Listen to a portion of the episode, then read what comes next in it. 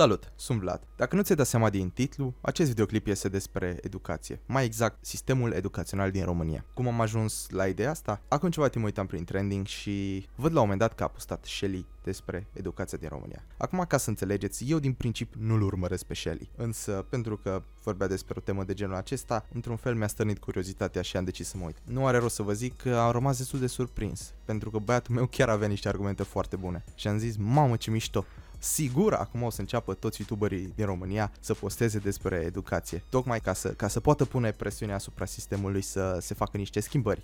Pentru că dacă a postat doar Shelly, nu e de ajuns, trebuie să, trebuie să devină cum ar veni un trend ca să putem face o schimbare. Așa că, câteva săptămâni mai târziu, mă uit și văd că toți youtuberii din România au început să posteze serios despre educația și școala din România. Da, da, cum să nu? De fapt, uh, a postat doar Mikey H și în rest uh, nimeni nimic. Și am zis că nu e ok, hai să fac eu treaba asta. Și din ideea asta a fost conceput acest clip. Sper să vă placă. În clipul ăsta aș putea foarte ușor să-mi bag joc de toată școala din România, practic. Însă, dacă aș face asta, nu ar ajuta la nimic. Așa că ce o să încerc eu să fac este să vedem care sunt problemele ca să putem veni cu niște soluții serioase. Pentru că mi-am dat bacul în România, dar acum studiez în Germania, am decis că o să fac și o mică comparație între sistemul educațional din România și cel din Germania. Comunismul nu a avut un sistem educațional foarte bun, însă odată cu Revoluția, toată lumea a dat cu băta în educație. Asta se vede foarte clar dacă ne uităm la această statistică, care arată cât la sută din uh, banii pe care are un stat sunt uh, investiți în educație. După cum puteți vedea, România este pe ultimul loc în Europa. Însă astea sunt procente raportate la cât de sărac sau bogat este un stat, ceea ce înseamnă că uh, un stat care este de trei ori mai bogat ca și România, să zicem, nu știu, Germania, da? dacă investește 5% din banii pe care are în educație, este echivalentul a 15% pentru România. Însă dacă întoarcem puțin moneda dacă România investește 3% pentru un stat care câștigă de 3 ori, care este de 3 ori mai bogat, ar fi 1%. Da?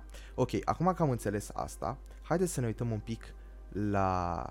să comparăm puțin statistica asta. După cum puteți vedea, un stat precum Finlanda investește aproape 7%, Germania investește aproape 5%, iar România investește doar 3% din bani în uh, educație. Eu sincer nu știu care e motivul.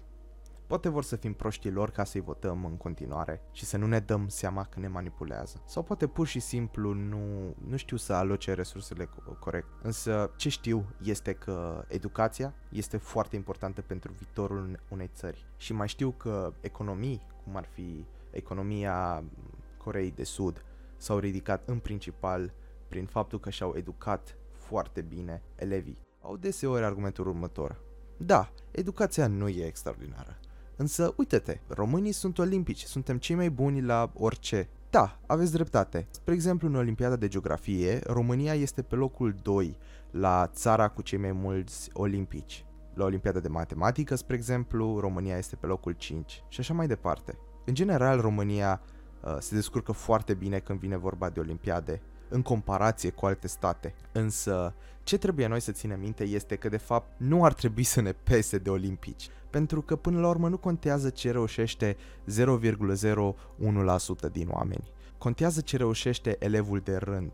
Iar dacă ne uităm la următorul studiu care ia elevi la întâmplare din clase și îi pune să dea niște teste prin care poate compara cu elevii din alte țări, vedem că de fapt România este pe ultimele locuri în Europa.